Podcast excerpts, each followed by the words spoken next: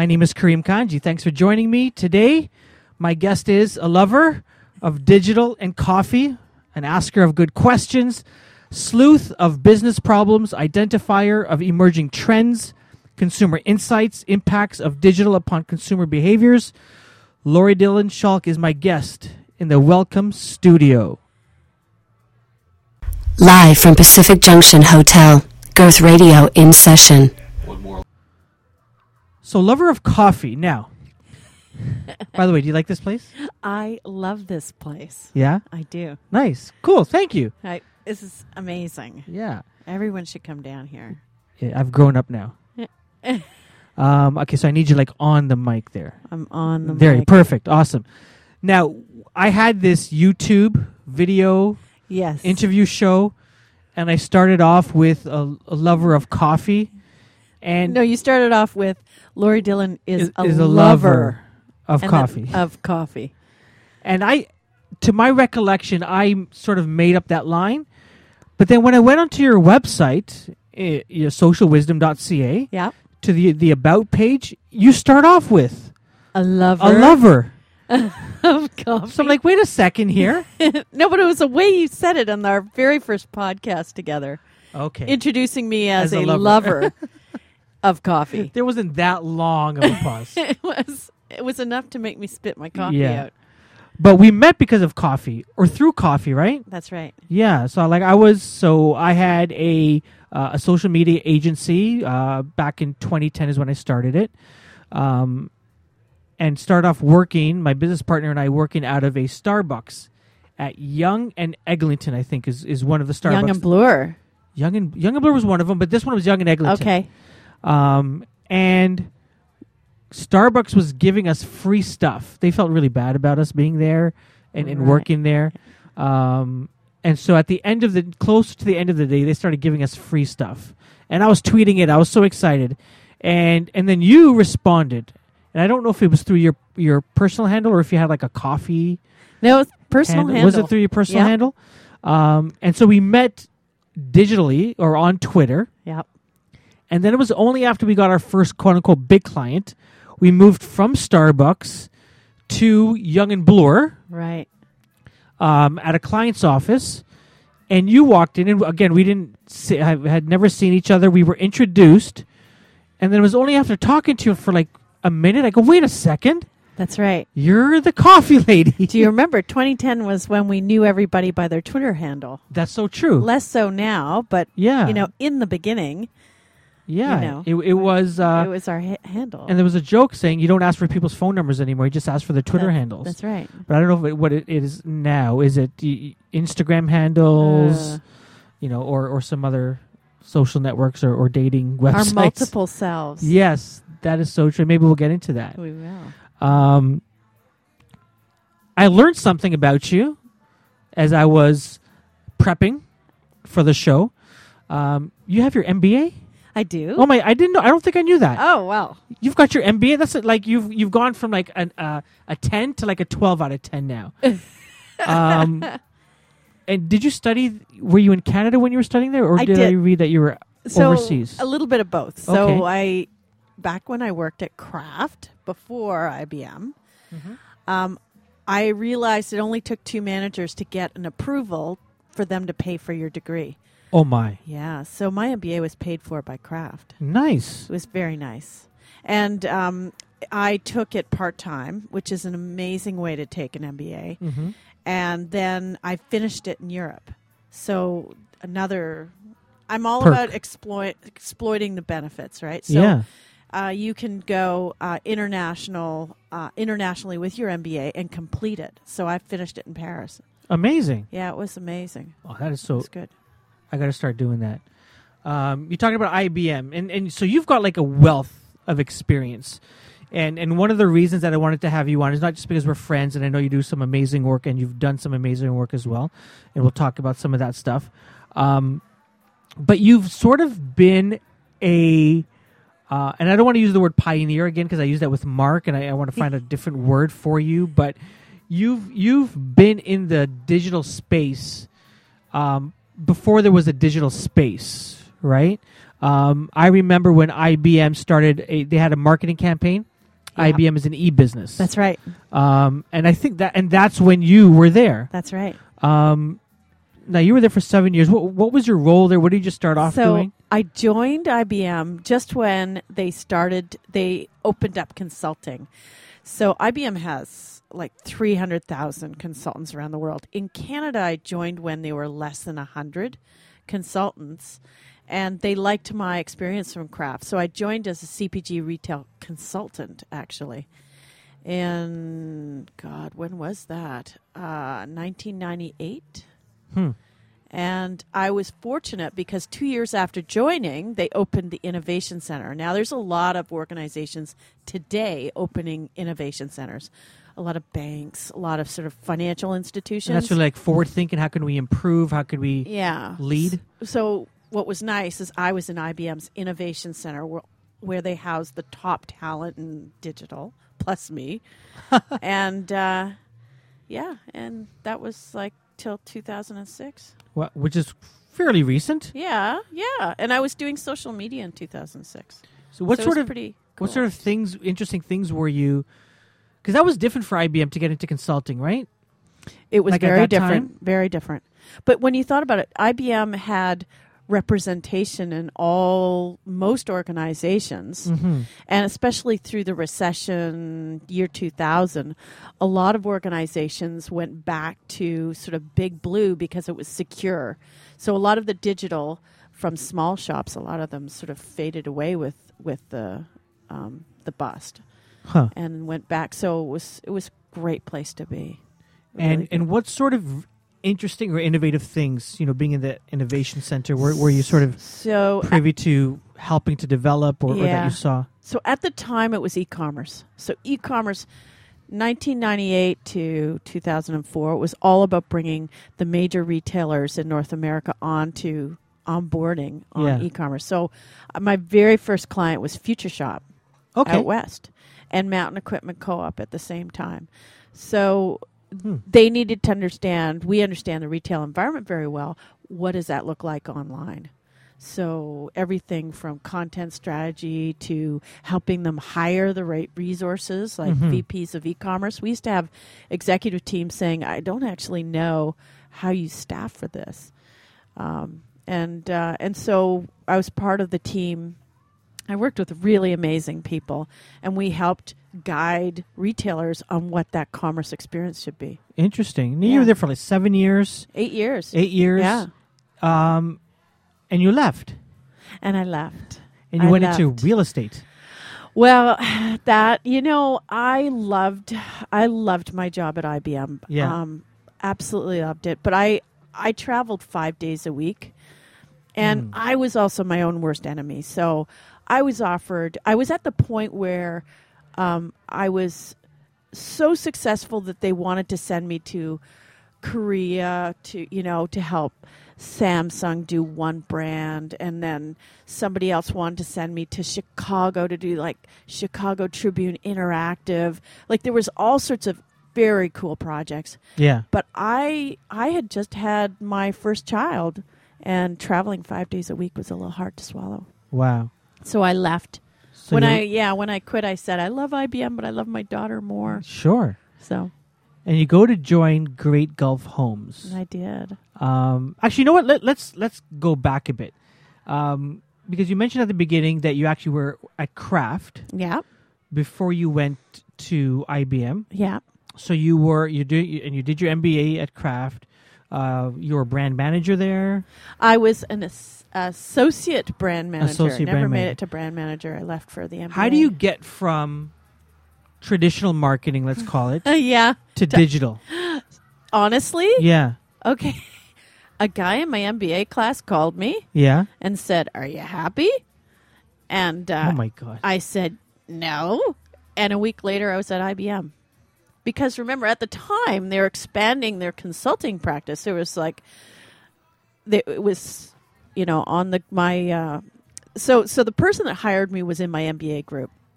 In my MBA group, I spent the last like three years at the time with you know, a number of individuals doing our homework assignments together. So he really knew what it was like to work with me. And so he called me, you know, Wow. So no experience in digital, and now you're well, I I've always been a nerd. Like Okay. I mean, like a lot of us Sure. that love so sell digital. like individually, right? So yeah, yeah, okay. individually. Sure. but not career wise. But my move to IBM wasn't about digital. It was about understanding the industry and then helping them um, in a digital sense. Very interesting. Right? Yeah. Okay, cool. I just wanted to sort of where did this, you know, all Mhm. digital start? Mhm. Um, so what did you do? You were in doing some new media stuff So at at Great, Great. Home. Yeah. So Great Gulf, um, they needed someone to help manage their corporate brand and their product brands. So product brand like their neighborhoods or condos. Okay. and they um, i said i would come on board if i also owned all the new media which ah. So it was part of a negotiation and that meant all the websites that they had any sort of e-marketing that they were doing and and the ability to introduce a new kind of marketing to real estate Interesting. yeah That must be like an you know a, a, a very different work Yeah. environment, a very different industry. What were some of the challenges there? Well, so one of the one of the reasons I went and what I loved about IBM is I work pretty closely with creative people in IBM. Mm-hmm. You might not know IBM for creative, but uh, but the folks that I worked with, oh, oh, just amazing creative and usability and information architecture, that kind of thing. Sure. So when I went to Great Gulf, it was important to me um, to still have that creative component, and that was different. It was architects, interior designers, landscape designers. Hmm. So um, on many levels, it it offered me a little bit that IBM used to offer me, and then of course I could do branding and, and new media. And how long were you there? Eighteen months. Oh, so quick. very quick because Okay. then I had my second. Oh, number two came along. Number two came Okay. along. Yeah. Um, and I guess that's a perfect time to start your own business. When, you, when you're spending more time at home than you're used to. I so I was on mat leave for a year. Okay. And um, who knew real estate was going to fold like that? I mean, I felt a little stupid actually that that I didn't predict it. Yeah. As a person who predicts emerging trends, Yes. it is one I did not predict. No. and uh, um, I got laid off in my 12th month of maternity leave Oh. uh, after I hired a nanny. Um, after I exhausted EI at Christmas time, so it was pretty. It was say I would say probably the lowest point in my life, Mm-hmm. actually. Um, but you know, I had my husband. I had two wonderful kids. Yeah. And what do you do in the height of a r- great recession? No one was hiring. And that was 2009. That was 2009. Huh. So I, uh, so I don't know if you know this amazing lady named Sacha Chua. Yes. Do you know Sasha? I know her and I saw her on your, she had given you a LinkedIn recommendation. I go, how do you know? Yeah, Sacha's pretty incredible. So you've known her for a while. from IBM. Y- Yeah, before she started drawing people talking. That's right. Well, Yeah. Sacha was one of there was five of us talking about social media in 2006 at IBM. Wow. And we were like these con- sort of I guess consultants to the rest of the organization. Yeah. Sacha was one of them. She really got me on board. Um, but uh, Sacha, I would say an inflection point in my work was um, created by Sacha because Okay. she tweeted out that she could no longer deliver this speech about how to find a, a job using social media. Um, I, and so what happened is I tweeted her back and I said, I'll do it. And Okay. um, it was at an employment center. So I taught this course for her. And this is when I'm unemployed. I have Sure. nothing else to do. Um, so I was expecting about 20 people to show up. Uh huh. 80 showed up. Oh my goodness. And this is a great recession. And so that year, I taught 800 people how to find a job using social media.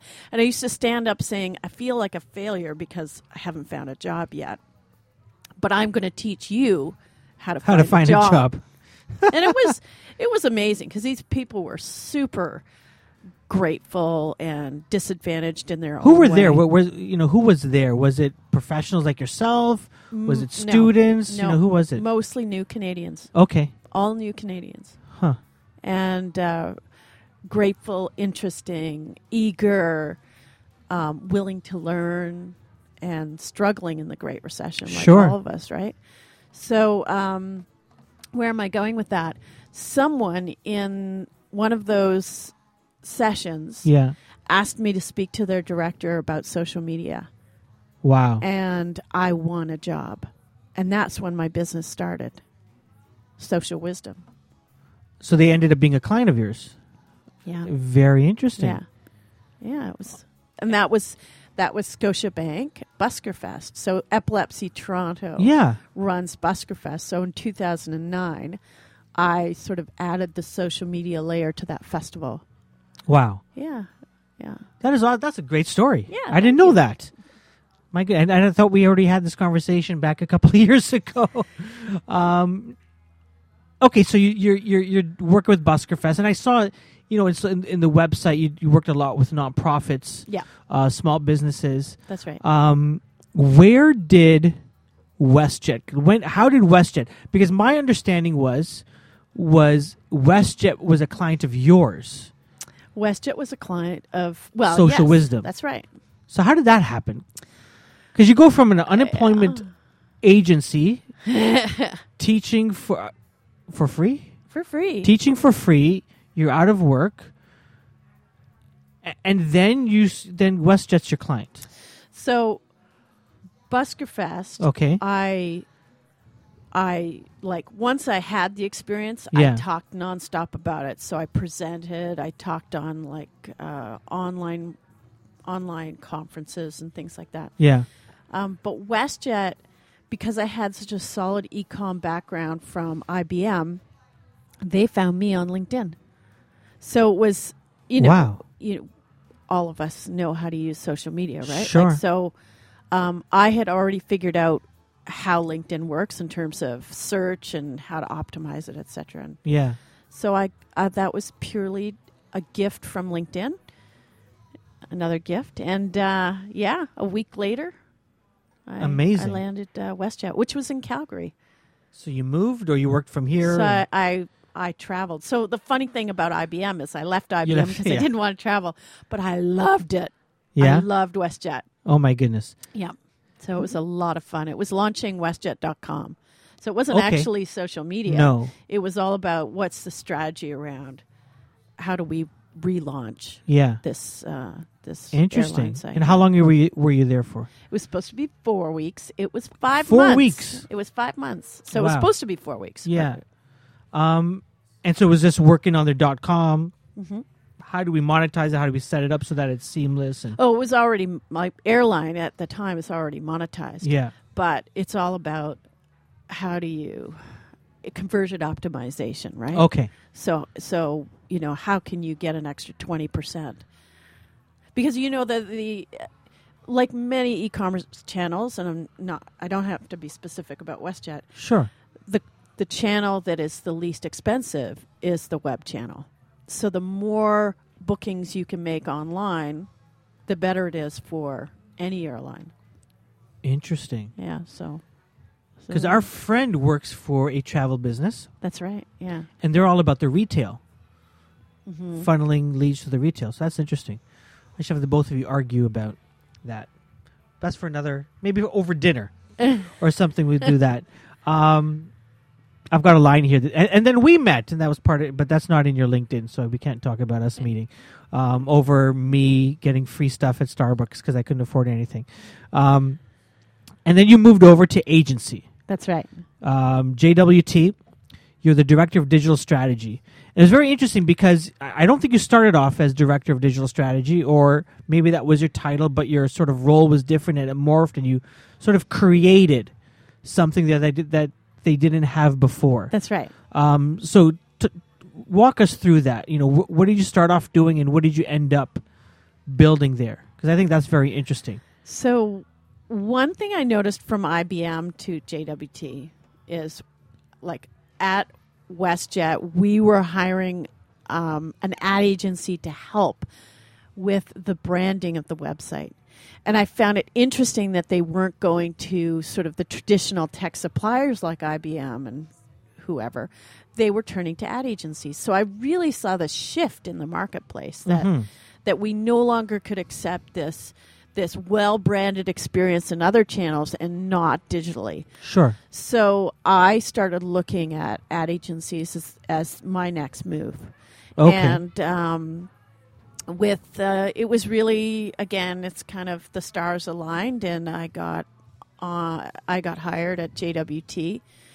Uh, and they at the time could not find digital people. Like it, ad agencies don't always hire sort of mid-level, fresh people that don't have ad agency experience. It can Sure. be very hard to get into ad agencies. Mhm. Um, but there, there, there was a serious lack of digital strategy in 2010 in a lot of the big agencies. Um, that's not the same today. But um, so I was hired to help introduce digital strategy to a traditional agency that Mhm. whose clients really had 95% of their marketing spend on TV and radio and outdoor boards and just starting to put a little bit into digital. Into digital, yeah. But, and so they needed someone to say, "Oh God, yeah, post-it notes on a big door." That's what banners are. Um, but they needed someone to help them with those digital questions, and it wasn't even social media wow. at the time. It was it was just digital. How do we get online, and what does that mean? What does it what look does it like? look like, Yeah. and help answer the questions that the account team couldn't answer because it was digital. So from that standpoint, it was it was an awesome new job. Now it seems a lot of agencies have that component. That's right. But it was it was a big transition because I remember my first 6 months everyone was angry at me because I represented a change like I was the face of the change for them Yeah. and people would be you know angry that I was in their meeting or angry at the disruption and things were more complex and things were faster and we needed to be nimble. Yeah. And I got yelled at a lot in the beginning. Like it was a tough role. Wow. And I kept saying to people, "Hey, man, like I'm just I'm the face of your change, but don't be angry at me. Yeah. It's like bigger than me." So So what happened? You know, whether it was something that you did or whether it was the market dictating the change. Um, how did you help shift that mindset, or did you? There. I hey, you know, clients shifted their dollars, Ah. right? So I can remember at JWT sitting in an eight-hour meeting, hoping for five minutes to talk about digital. and it was so frustrating because I'd sit there and listen about TV, etc. And uh, Walmart, in particular, came into JWT because they had just renewed their three-year AOR with Mhm. JWT, and uh, it was an eight-hour meeting, and I had about an hour presentation. And at the end of eight hours, they ran out of time. Oh. And so I was like, "Oh my god, I just spent 8 hours and I and I don't have time to present." But the woman in charge and I can't remember her name. She she turned to me and she said, "I'm coming back next week and I want 3 hours." And I knew that there was a change. Like of course, Walmart was into digital in a big way because they launched while I was at JWT their e-commerce Mhm. um, store in Canada. But it was a wonderful moment for me when clients said, I want three hours of your time Wow. instead of five minutes. and so was it just you and her, like a week later, or was your boss there? Were other people that Oh, used to eh, yell at you yeah, there? yeah. Yeah. Other people, well, the Walmart team never, they were lovely. They never yelled at me. It was Ah. a few others, but um, yes, so everyone came. And they started to understand that they could do more than just, I don't know, more than just, you know, uh, digital ads, hmm banner ads. Yeah. What sort of interesting things did you end up doing? I helped. Uh, I helped with the operation plan for launching Walmart.ca. Mm-hmm. Um, I, I um, then I started to win clients. Right, so Mazda was m- like a really great win that the agency won. Nice. Um, but I started talking to them about the importance of social media, and they weren't really doing well. Like I, the the way the community was managed was not well done, and all you need to do is show them all the missed opportunities. And and uh, yeah they hired they allowed me to take on the social brand management for Mazda Canada. Mazda did. So this leads to something that's interesting, which I, I think we've we've spoken about over coffees and dinners, and you know we had a meeting at a suppliers. Um, this whole idea of organic versus paid, yes. Because you start, you know, back in 2010, 2011, at, you're at JWT, mm-hmm. you're working with Walmart, you start working with Mazda, bringing them into social, and managing a community.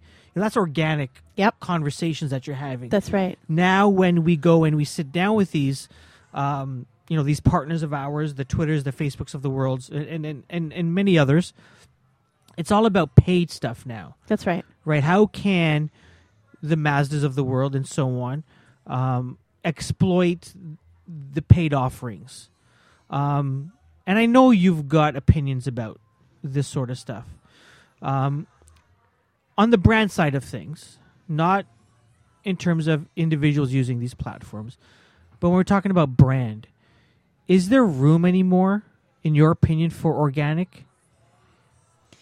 Uh, yeah, that's a great question. Um, I mean, I want. I, there's a part of me that wants to say not really. Um, I, I'm grateful for the pay to play environment Yeah, because what it did is it said we're no longer going to share just crap, right? And, Mhm. and not that, not that I shared crap, um, but if you're going to put media dollars behind it, the content, the imagery, everything better be spot on. Mhm. And and it meant instead of you know just blindly pushing out stuff, brands had to be very choosy about they were what they were doing, and I really appreciated that part. Like many marketers, I was of course very mad that I now had to pay instead of get organic reach, and I Sure. didn't feel like like the metrics keep changing and trying to figure out, you know, where's the how much reach am I actually getting? It's it's kind of settled n- now, but definitely at the beginning of 2014, it was a sort of a difficult environment to try and adapt to. Hmm. So, are there still organic wins? Yeah, I mean, still things still go viral, if to use that word. sure. but um, but it, it's it's harder to do. Yeah, I mean, I can see the value in terms of if somebody has a question, you want to be there to answer it. Um, you know, outside of the sort of the customer service aspect of things, which I think can be valuable. Mm-hmm. that you know or, organic doesn't have a there's no room for that in my opinion i think you know if you're a brand you need to pay and and it's Yeah. important to pay because it's it's important to reach the people that you actually want to reach Right. rather than hope and pray that someone sees your stuff That's right. Although, Right. so you've got a media background. yeah Here's the danger, though, with this pay to play environment is, I mean, I think there's a difference between media that you buy to get super high reach sure and reach a lot of people yeah versus the which hyper is that's a brand play right right. okay But all these digital channels, we can do some really cool targeting, like Yes. really specific. So it's not about the most people; it's about a few highly qualified people that you're talking to. yes So, you know, we have a mutual friend that's in real estate, Yeah. e-commerce, yeah and you know, he targets just a few, but they're Mhm. the right few, especially if it's like a large ticket item. sure You don't have to do mass. You don't have to have massive reach. And so I think that's the interesting blend that we need to explore. It's not organic and paid. It's sort of hyper targeted Mm-hmm. versus the mass reach that you need yeah and the content that you do for those diff- differs, absolutely right? yeah and i think it's great and, and i think these tools allow you to do both That's right. right and it's it's it's about talking with i believe talking with your client and saying okay we can do a we can do b generally you know Right. we, we could do this huge reach thing we could be like television online Right. right so we can do a huge reach play you know a huge impression play or you know is the objective to sell cars or get butts in a seat if you're um a movie theater, Yeah. you know, or or even a school, Yeah. right? Hyper local. yeah, or or a restaurant or something like that. You know, and how do you? And I, I and I think tools like like your Facebooks and your Twitters and so on allow you They do. to do that, which is But really interesting. Not a lot of people are doing that. Like you take something like the Facebook custom audiences, right? so almost no one's doing that in Canada. Like, okay, the car companies are probably doing this. hmm Um, you can take a list. So, if anybody that knows custom audiences, you basically have some kind of input source of Yeah. Email emails, addresses Yeah. or you know, it could actually be people who visited your site, or you can cut this list somehow. yeah. You upload it, and you you have these people that that you know are either purchases purchasers or interested people. Yeah. You can plus it up by adding a lookalike audience, Yeah. but then you can address them with content. Yeah. It's not that you know that they want. they or that they're interested in, yeah. Or you can cut people who have shown a history of clicking on your stuff Yeah. on Facebook. Mm-hmm. You can target them. Yeah. Oh, absolutely. Cut all sorts of lists. No not many people are doing Yeah. that. Unfortunately, you know. Unfortunately, And I, but I but I think it's people like you and I as we you have with these meetings to tell our clients or, or to say, hey, here's what's available, and and it's it doesn't have to be the big people all the time, right? It's it's no. you could be a small business. You could know that you've got an email database of, of some loyal customers. Let's say, like you could be this restaurant here, That's right. and you've somehow managed to develop an email list at the very least Yeah. and you could let them know about a launch party that's happening on May the 9th. Yes, May May eighth. Actually, Is it May 8th? May There eighth. May Friday, 8th. May eighth. Pacific Junction Hotel, there's a launch party for girthradio.com. Uh, but they could do something like that, right? They could go on their Facebook page, they could input their custom audience, they could target them, everyone who lives in the Toronto area, and, and boom.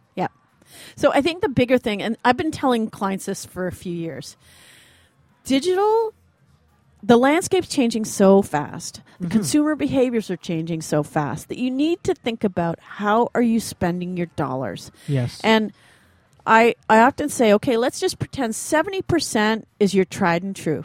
mm-hmm. That's what you're going to be spending on things that historically have performed well for you. Then there's this 20% of proven but not in use. So it could be the custom Facebook custom audiences, you know that it's working in let's say automotive is using it but you're not using it in whatever industry you're in. That would fall in that co- category. And then the 10%, the very top is test and learn. Yes. So whatever you're not doing today, is it mobile advertising? Is it like and and to reserve a little bit of money Mm-hmm. and that's where you can do this hyper local high quality targeting Sure. to explore. And then you can say this converts so well, how the heck am I going to scale it? Mm-hmm. And stuff like and that. And those are the conversations you start to have. yeah. Um, you leave JWT. I do. I do. and uh, you you were probably hunted down. Uh, someone probably checked out your LinkedIn or your tweets or whatever, and, and you, you end up at FCB Global or FCB Toronto. That's right. Um, and, and you worked with this this cookie company Oreo. I don't know if anyone has ever heard of that. Um, I, actually, I, I want to ask you about this because it seems to me so. There's so you know you talk about few brands are using custom audiences on Facebook. Um, and if you're listening to this and you want to know about custom audiences, get in touch with Lori, and she'll tell you all about it. That's right. but uh, or myself. Um, Oreo, Oreo. Client of yours, was a client of yours at FCB. Did some really interesting work, but from where I'm sitting, Oreo's one of a few, Yeah. a very few out of hundreds of companies, CPG companies, um, that to me seem to take that 10% test and actually say, no, no, no, we're going to take 100% a test. And, and we're going to really do some interesting things. I mean, this is a cookie company. This Yeah. is cookies. Yeah, cookies. Wha- so it seemed it, it, it came from inside Oreo or inside, uh, Cream. right? It's the cream. Um, what, what's the what's the brand? What's the company that owns Oreo? Mondelez. Mondelez. What makes them so unique, in your opinion? That they're one of a few that actually. So I can t- I can answer that. Yeah. You know the things that I admire about Mondelez. Um, Mondelez kind of split off from Kraft, right? You know that they Kraft Ah. used to own the cookies and Okay. the and the confectionery, and they split. Yeah. Um, and then and so you would think you'd think Mondelez and Kraft would be similar in culture, but Mondelez, everyone I've worked with is they're they're innovative, they're super nice, um, they're open minded, and we all sort of share the same goals of of wanting sort of to best your best is what my former client used to tell me. Hmm. Um, so really great people to work with, and Kraft couldn't be difficult. You know, they don't always have the best reputation. Uh, Mondelez wasn't like that at all. They were great. But there's also this fellow called Bonin Bough. So Bonin, B O N I N, Bough is B O U G H. A very interesting guy. Mhm. VP Global Media and Consumer Engagement for Mondelez. And a, uh, just an amazing speaker if you ever get to, to hear him. Hmm. But he came out uh, to the media and said, Mondelez will spend 50% of its marketing budget by 2016 on digital. Hmm. So he made this really bold claim. And now it, that was like, I think, somewhere in 2014 that he had said that. Um, so this focus, this this idea that you know half of your budget is going to be on digital, um, really helped focus a lot of brands. Of course, Oreo is one of them, and Oreo was really took this to heart. Now you you got to remember when I started at JWT, Yeah. I had brands that maybe put two or three percent of their budget in digital. Yeah. Then there was the car company, lovely Mazda. Yeah. That's more like 10, 15%. Hmm. So they were always ahead of the curve. And then finally I get to Mondelez. It's saying Half our money. half our money. And I tell you, it was like, thank you. Finally, it has arrived. And uh, and that has really that when you talk about change uh, of the transition for ad agencies, Yeah. that's what the transition's about. Is is an ad agency that the year before had eighty percent of the dollars in traditional media, Yeah. suddenly has only fifty percent. That's so it's enormous, enormous change. that must be a lot of I don't know if pressure is the right word, you know, for you and your team to say, okay, now we ac- we have actually got to deliver Yeah. on this. Well, and for for me and a lot of folks that are in digital, I've always worked in high growth areas, right? Mhm. Like that if you're a part of the digital team, you're working you're constantly hiring new resources and getting new capabilities and, and growing and struggling with growth and managing growth was always one of my biggest challenges because we're growing so rapidly. And then you've got the other brands. What's so what what sets you know? So you've got this BB guy at Oreo that makes a proclamation that fifty percent right. digital, and then you've got everyone else that you know some of them are creeping up to 10, 15, 20 percent. Other ones are you know happy at five percent. Yeah. Why are brands afraid of that embrace? Um, I think they were afraid in 2010 and 2012. But mm, like my last two and a half years, they are not afraid. They just don't know.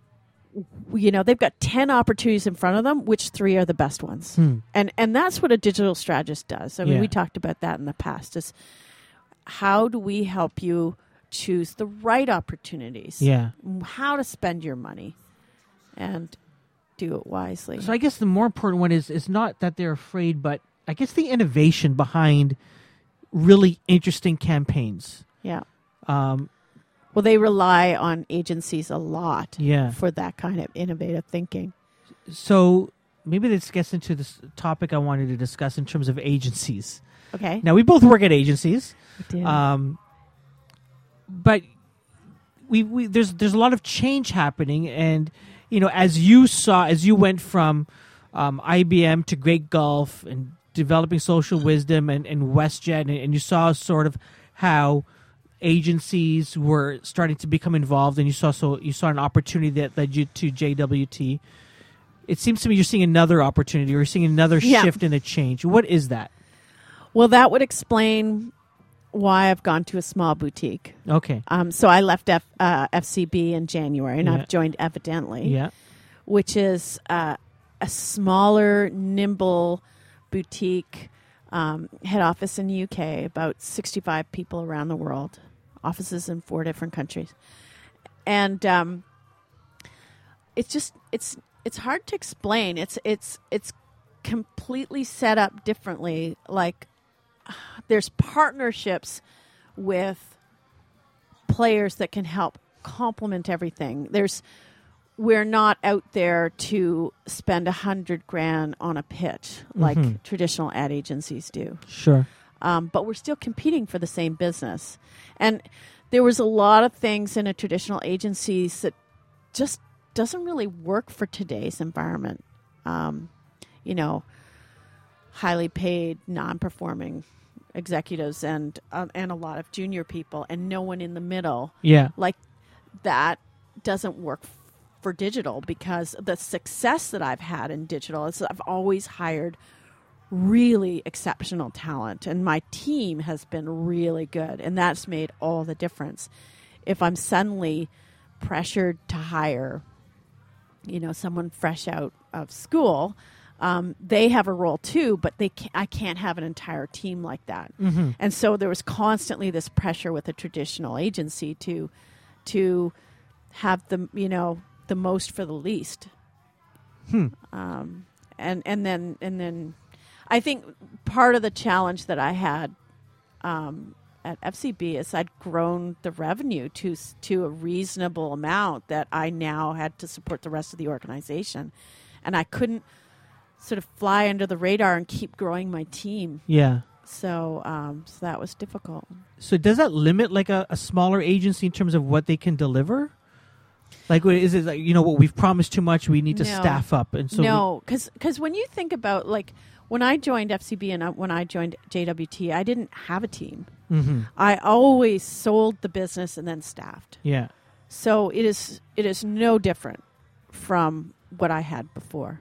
It's just that those non-performing assets. You say, you know what, we could someone else can take care of that, or we need to. The performing people need to learn how to do the ad ops or whatever it is Yeah. that needs to be taken care of. Well, everybody's performing. Sure. Yeah. There are no non-performing hmm resources. Yeah. It's more entrepreneurial. It's really I mean, I have the best of both worlds. I feel like I'm a funded entrepreneur. Nice. I have a an office, great space in Liberty Village and great clients. So so what happens to these larger agencies? Do you do you is there are clients now willing to go with a boutique shop, let's say? Well, the well, we've got some really good clients, like Unilever, Whirlpool, um, um, uh, Energizer. So, uh, yes, I think that that we've been described sometimes as the lover, not the wife, right? Uh huh. Okay. I don't know. Lover keeps coming back in my life, but and and a client said that he said we love working with you guys. You're like our lover, um, not the wife. Like the wife, you give the big AOR and they do the big work. Uh huh. But but when you need your brand story told, when you need to have very excellent uh, sort of visual storytelling, they come to a boutique. Very and interesting. Digital, yeah. So this is sort of your professional life that we've gone through. Um, where do you what what do you see as as your um, and you've just started here, so I'm not asking you what's your next job or whatever. But where do you see things going? So a big thing that I'm bringing to evidently, Mhm. and they're really open minded, is data. Right? Okay. I, I mean, I guess everyone knows that data is going to be in the future. Yeah. So what I'm trying to do is all the cues, all the cues that you need to understand people's cognitive behavior, which is a fancy word for cognitive how people learn Sure. and how they show us what they're doing when they're learning online Mm-hmm. um, I can study that using social listening, looking at their search behavior, looking at all sorts of digital behaviors. Take all that data, gather those insights, and that tells me what the content should be, what the story should be, what the gaps are for the brand. Mm-hmm. And Um, it's an approach that I've used with FCB and JWT in the past because I've really discovered those tools there. But it is one that is it is like a mandatory focus in what we're doing today, Mm. and that's that's a bit of the difference that we're bringing uh, that I'm you know helping to bring it evidently. Awesome. Yeah. I have a few other questions for you. Okay. Um, so let's talk about a, cou- a couple of things that have been happening. Um, so recently, face uh, New York Times um, made a deal with Facebook to publish exclusive stories Yeah. on Facebook rather than on the New York Very Times website or app. Um, okay, wh- why is that? Why is why is that interesting? Because it seems to me that they that media companies are already sort of uh, exploiting, you know, the traffic that they can get from Facebook and are publishing stories on there anyways. Why is this sort of exclusive?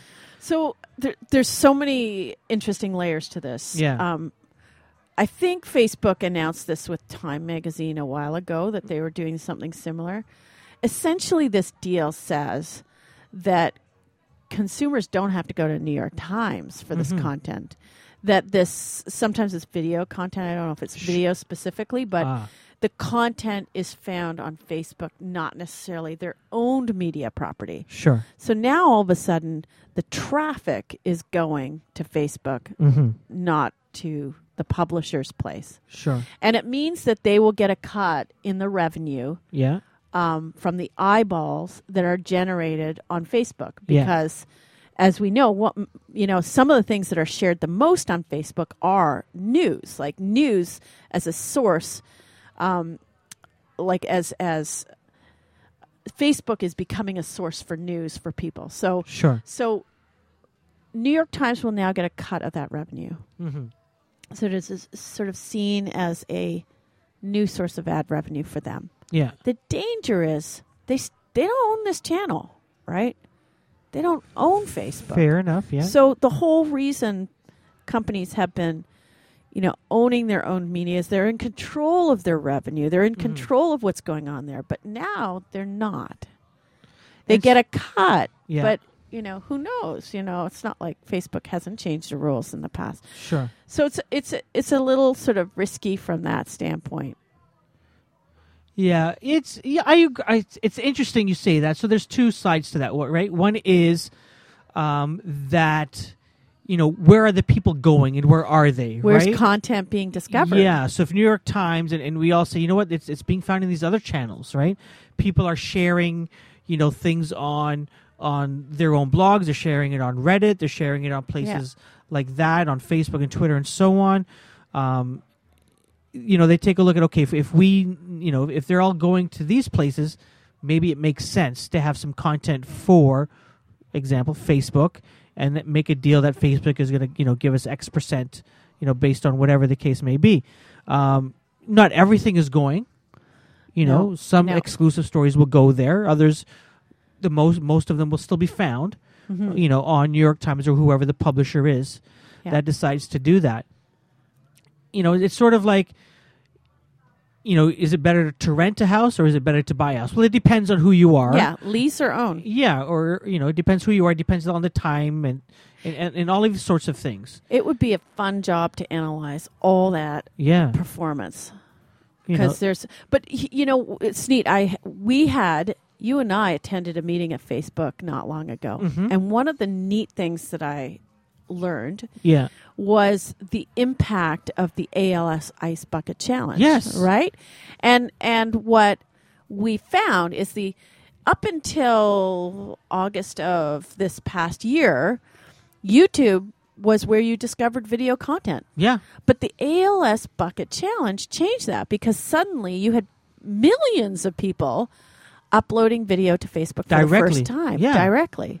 And that changed their habits. It changed like they it forced them to learn Mhm. and now uploading and content discovery for video anyway Yeah. is on Facebook. It's huge. Not on YouTube. not on YouTube, so which is very interesting.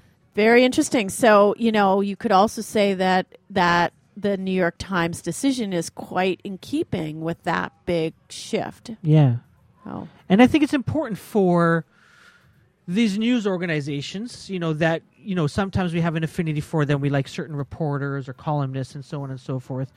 to explore these different avenues. You know, because maybe the New York Times isn't a newspaper.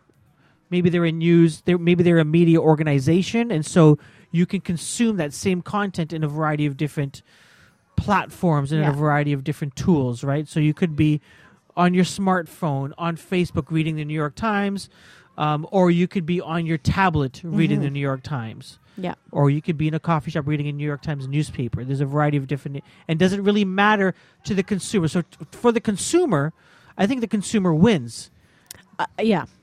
right? I think so. And and and so all of these things uh, I think are good for the consumer. Whether it's not good for the business, is is is to be seen, right? You Yeah. know where where that where that goes. Um, you did something interesting, Lori.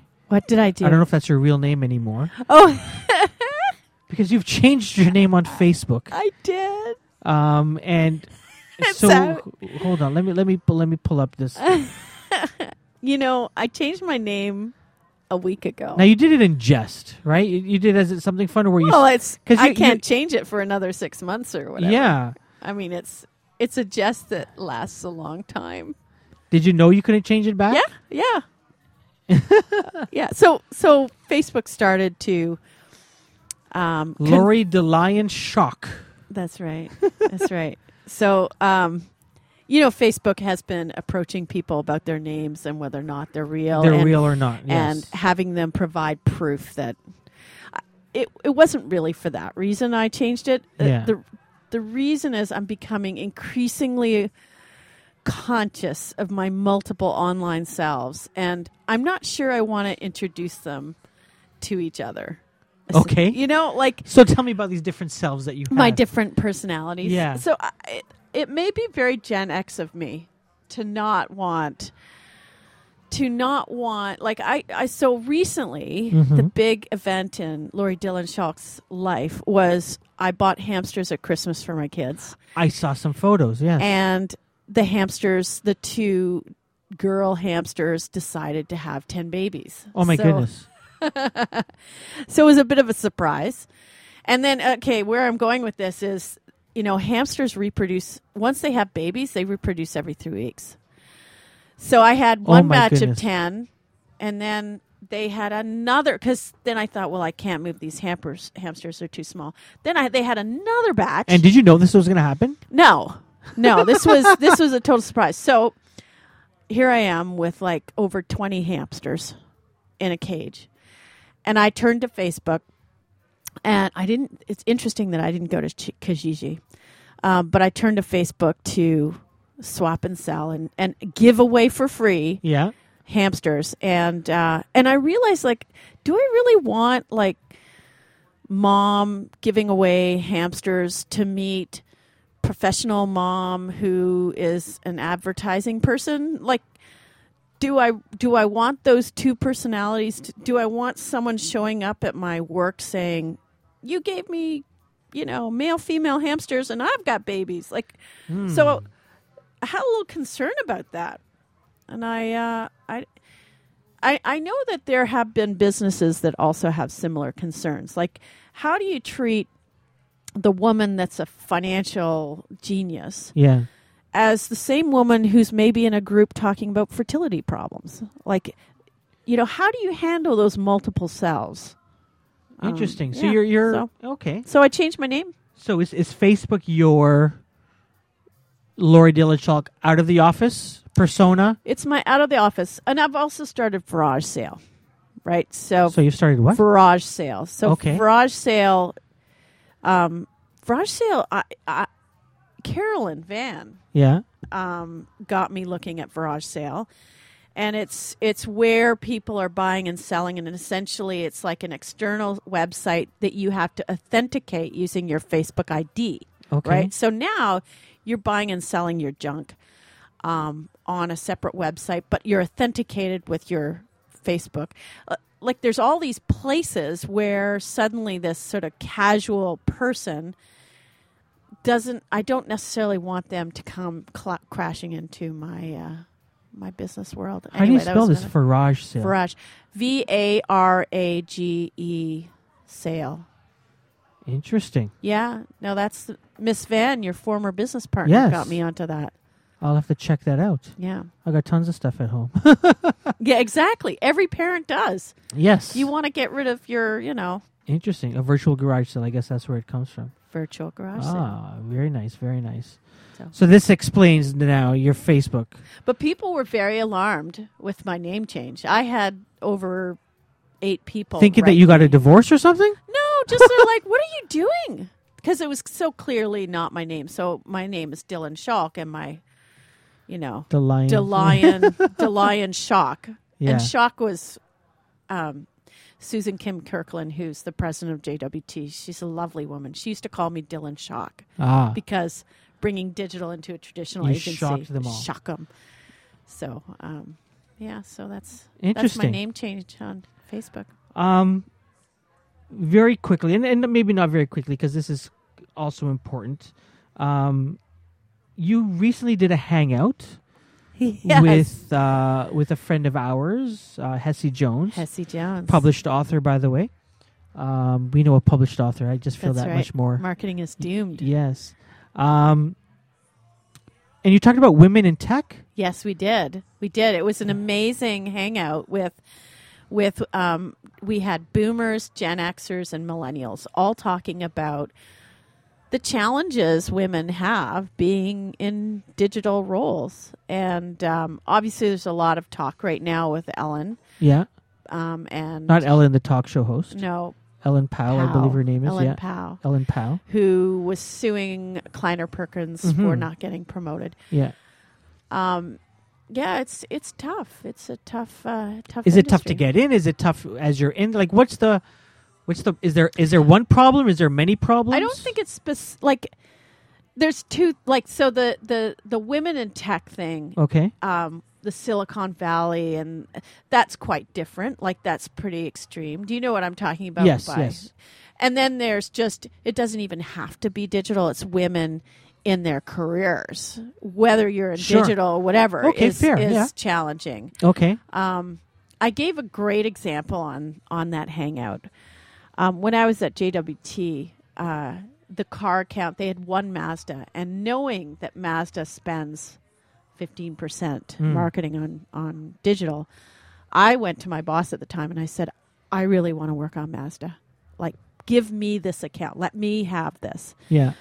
And he looked at me and he says, "You know, cars. It's a guy. It's a guy thing." And I'm like, okay. And I went home and I thought about it. Yeah. And my boss, who who is a very smart guy, he was working on Canadian breast cancer and he was also working on Canesten. So the next day I went into the And you office told him? and I said, Look, if you can work on essentially boobs and vaginas, I think I can handle a car. And he gave it to me instantly. And and what I tried to say to these ladies is that he just needed a reframe. He just needed to be aware Yeah. that of what he said and why he said it. Like he what the moment I said to him, hey, man, you're like working on breasts. Why can't I work on a car? Like fuck, you don't even have it. Oops, sorry. Are we allowed to swear? Yeah, yeah, here? Okay. sorry about that, audience. Um, anyway, I reframed it for him and and got on the business instantly. Nice. So I feel that a lot of our challenge is standing up for yourself and really Mm-hmm. you've got to remind people that hey it was my idea hey don't interrupt me uh, you know that type of thing Sure. Yeah. What what needs to ha- does something need to happen? Does something need to change? Is it just a mindset that people need to like do people need to be shocked into saying, "Oh yeah, why can't this happen?"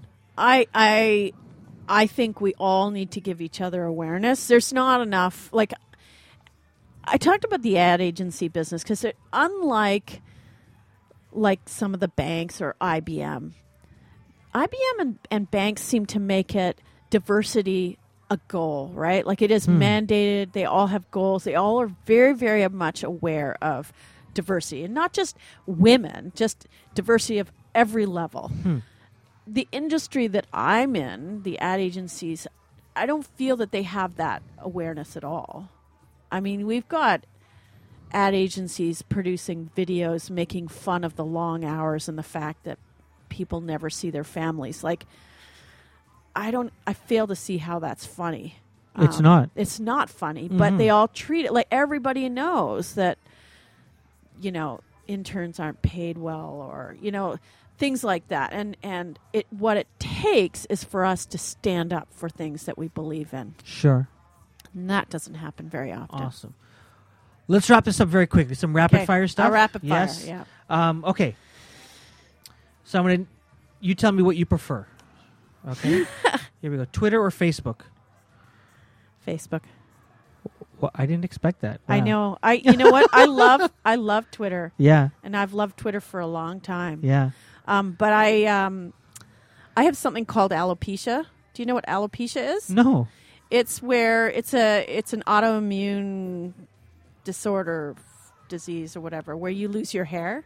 So you can't see it, but I actually have a bald spot behind my head. Okay. I know. I know. It, it's caused. It can be caused by many, many things. Okay. I don't know what it's caused by yet. I'll find out. Now, Anyway, does your twin sister story have the same? No, my father had it. Oh. So um, anyway, I can find these groups, these interest groups, where you can talk uh, On to other people. Yeah, on Facebook, and I, I find I can buy and sell things. Like I didn't sell on Kijiji with my hamsters; I sold on Facebook, and I also run the uh, parents group uh, Mm. for my daughter's school, my son and daughter's school. That So is it's like- interesting. yeah, Meerkat or Periscope? Periscope. Okay. I need you to eat that mic there. Peris- Periscope. North of Bloor or south? Oh, south. South. But you live north. No, I live Oh, I thought you lived east. north. I am Bloor. just Are you outside north? of Scarborough. Uh, You're just We're neighbors almost. east of Yonge or west of Yonge? Well, east. East of Yonge. East Coast or West Coast? Hard to say. Hard to say. My twin is West Coast, Ah. but my dad grew up East Coast, so I have I identify a lot with those East Coasters. All right. Um, but my uh, my soul, my twin mate, is out there in West Coast. All right. Dunkin' Oreo or when you eat your Smarties, do you eat the red ones last? Oh, you know I'm going to say Oreo, right? Uh, They're not your client anymore. there- no, but I I had such a good time with yeah? Oreo. Yeah. Okay. Um, and so, and then I sent you an email. I sent you an email yesterday or the day before. I say, "Hey, Lori, what's your favorite song?" Oh, And then you went all like, "What's your favorite song right now?" And then you went all metaphysical on me, and and you yeah, know, um, but you picked a song. Actually, you picked two songs. I did. So I've got one of them lined up. I don't have both. I've got one of them. Yeah. Um, so it's not the one that you think. Okay. But so Johnny Cash hurt. Yeah. So tell me about this. What, what why does this mean anything? Well, Or what does it mean to you? You know, my musical taste changed moment I met my husband Andrew, hmm and he he really brought music into my life. Like I, I grew up in Ottawa. Like they played Rush all the time. I really had no sense of music, and okay. with and meeting Andrew, uh, he plays all this great music. Anyway, Johnny Cash, Boy Named Sue, all sorts of interesting music that somehow escaped my life until I met him. So um, I think I t- said "hurt" and "personal Jesus." Yeah. I just love the words. They're they're it's an amazing song, Awesome. and so Well, we'll play "Hurt" by Johnny Cash as we sign off. But thanks so much thank you for coming in. I really Thank you. appreciate this. Thank you. Here you go. This is Johnny Cash and "Hurt." Thank you for joining us. Bye bye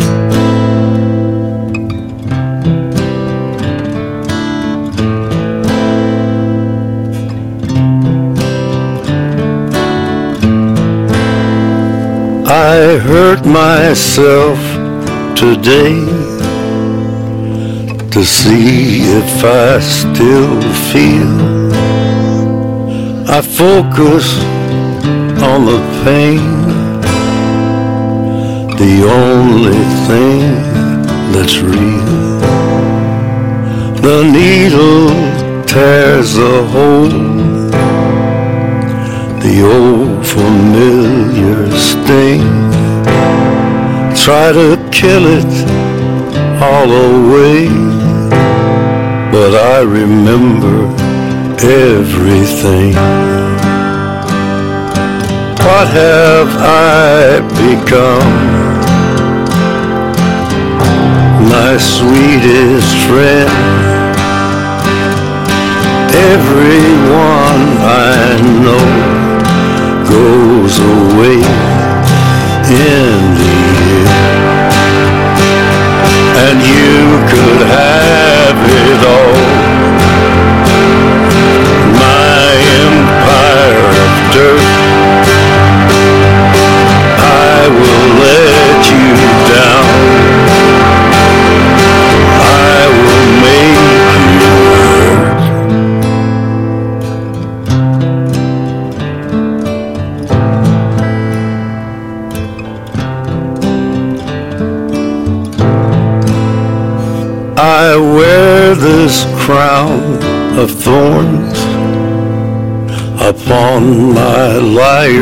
chair,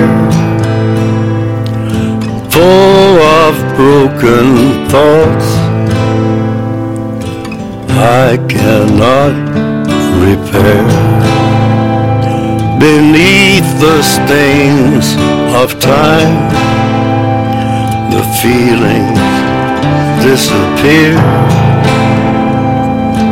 You are someone else. I am still right here. What have I become? My sweetest friend. Everyone I know goes away in the end. And you could have